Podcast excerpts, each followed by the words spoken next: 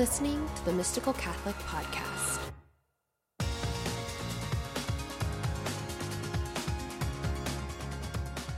Hello and welcome to the Mystical Catholic Podcast, where we discuss the mystics and the mystical. I'm your host, Lani Solis, and in this week's episode, we're continuing on our journey in St. Faustina's diary.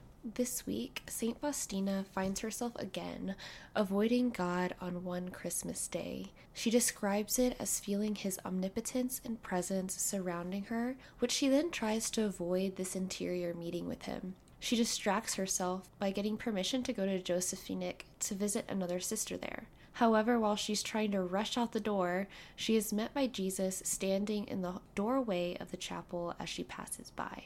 He tells her, "Go ahead, but I am taking your heart." Faustina describes feeling as if she suddenly had no heart in her chest. At the pleading of the other sisters for taking too long, she hurries on her way out with them.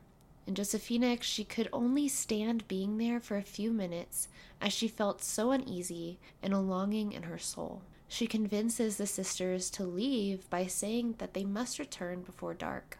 Upon arriving back at the convent, she lies to Mother Superior for the reason for their return, which is that she did not want to come back at night. She departs from her and goes to the chapel. Immediately, Jesus tells her to return to Mother Superior and to tell her the truth. She wanted to return because Jesus had taken her heart. After doing so and asking for forgiveness from Jesus for everything that displeases him, she was filled with great joy and understood that there is no contentment anywhere except with God. It is mentioned on multiple occasions that there were those in the convent that were struggling with temptation and mortal sin. Faustina describes a day where she has a conversation with Jesus in the tabernacle and convinces him to stay with them. She describes it as follows. "One day, Jesus said to me, 'I'm going to leave this house because there are things here which displease me.' And the host came out of the tabernacle and came to rest in my hand, and I, with joy, placed it back in the tabernacle. This was repeated a second time, and I did the same thing. Despite this, it happened a third time, but the host was transformed into the living Lord Jesus, who said to me, 'I will stay here no longer.' At this, a powerful love for Jesus rose up in my soul. I answered, 'And I will not let you leave this house, Jesus.' And again, Jesus disappeared, while the host remained in my hands. Once again, I put it back in the chalice and closed it up in the tabernacle, and Jesus stayed with us. I undertook to make 3 days of adoration by way of reparation."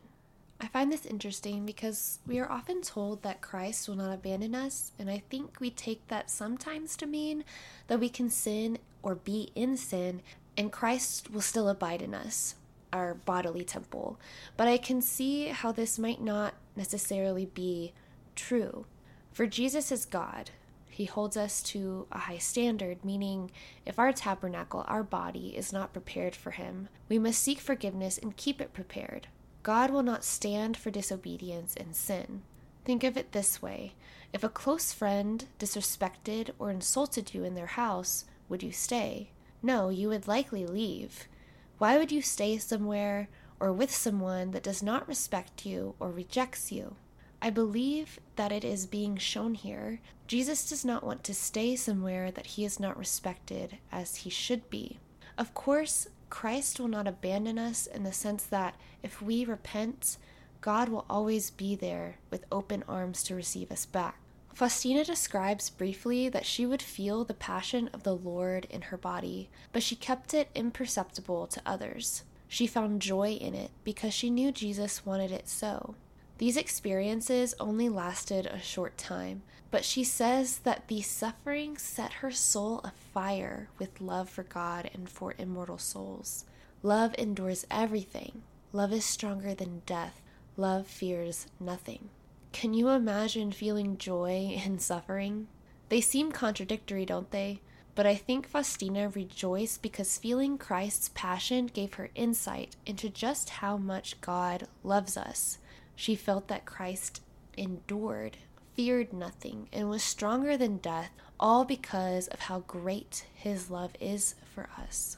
Next in St. Faustina's diary, we come to the most well-known of Faustina's visions, which catapulted the creation and veneration of the Divine Mercy Image. One night, while in her room, Christ appears to her in the image of what we know as the Divine Mercy Image. Christ is dressed in a white garment with one hand raised in a gesture of blessing and the other raised to his chest, where there were two rays emanating, one red and the other pale. Jesus instructs her to paint this image exactly as she sees it, with the signature, "Jesus, I trust in you."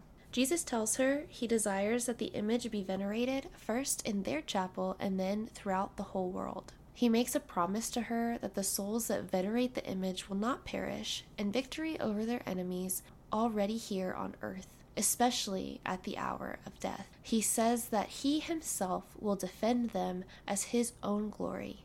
After this encounter, Faustina consulted with her confessor, but he told her that Christ meant to paint the image in her soul. But after exiting the confessional, Jesus tells her, "My image is already in your soul. I desire that there be a feast of mercy. I want this image, which you will paint with a brush, to be solemnly blessed on the first day after Easter. That Sunday is to be the Feast of Mercy. I desire that priests proclaim this great mercy of mine towards souls of sinners. Let the sinner not be afraid to approach me. The flames of mercy are burning me, clamoring to be spent. I want to pour them out upon these souls. Distrust on the part of souls is tearing at my insides. The distrust of a chosen soul causes me even greater pain. Despite my inexhaustible love of them, they do not trust me. Even my death is not enough for them. Woe to the soul that abuses these gifts."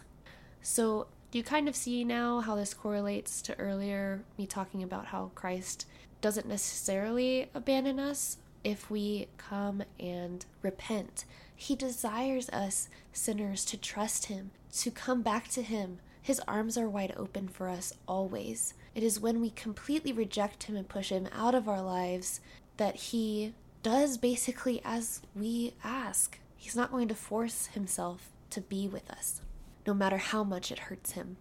In spite of all of Christ's words and the joy Faustina felt in this vision, she tried to avoid the duty and inspiration that Christ had given her. She even sought out dispensation from creating the painting from Father Andrus. But he would not dispense her of anything, and instead told her she could not turn away from her interior inspirations and needed to find a permanent confessor or spiritual director. Faustina felt completely unqualified for the task that Christ had called her to, so much so that she asked Jesus to give the grace to someone else, for she had no confessor that supported the grace Jesus was giving her. She told Jesus, "Have mercy on me. Do not entrust such great things to me, as you see that I am a bit of dust and completely inept." But Jesus does not call the qualified, does he? No, we have seen many times that he qualifies the called, and he does that too with St. Faustina. I'm sure we have all at some point felt like a bit of dust, as St. Faustina did. We may ask ourselves, how can God trust me with this? What if I mess it up? But when you have taken the steps and followed where God is calling you, you find that he always provides. With every step you take, where you might feel that there is no footing, somehow the ground catches you and God places your steps. God provides for St. Faustina as well. She has been in need of a constant and trusted confessor for some time, and Jesus has been preparing one for her in a Father Sopocko. St. Faustina knew Father Sopocko before she ever met him in person. He was given to her in a vision in the chapel. Jesus showed him to her and told her, "This is the visible help for you on earth. He will help you carry out my will on earth." What stood out to me here is that he says visible help, which to me implies it is not the only help she is receiving. There are many invisible and supernatural ways we receive help. We receive help from Christ, our guardian angel, the Blessed Mother, all the angels and prayers of the saints, this great cloud of witnesses as mentioned in Hebrews 12, verse 1. Where in your life have you felt visible help in that of a friend, family member, or even a stranger? And where have you felt invisible help? These events or the help you received doesn't have to be a grand gesture. It can be in the mundane or simple things as well. My husband, for example, is a constant help when I am feeling overwhelmed spiritually or just with life. He is my visible help here on earth who encourages me, supports me, and guides me. This week, I would like you to think about those people, visible and invisible, who help you and give thanks to God for them. For I truly believe that it is gratitude that helps bring us out of our helplessness. So that's it for this week's podcast. If you enjoyed it, if you would do me a favor and share this with a friend. There are other ways that you could help support the podcast by supporting us on Patreon at patreon.com/themysticalcatholic. But right now, my biggest goal would be to just try and reach more people. So if you can't support us monetarily, sharing this episode with a friend or family member is a huge, huge help. So I appreciate it and just glad to have you here listening to someone like me. So thank you so much, and I will see you next time. May the peace and light of Christ be with you always.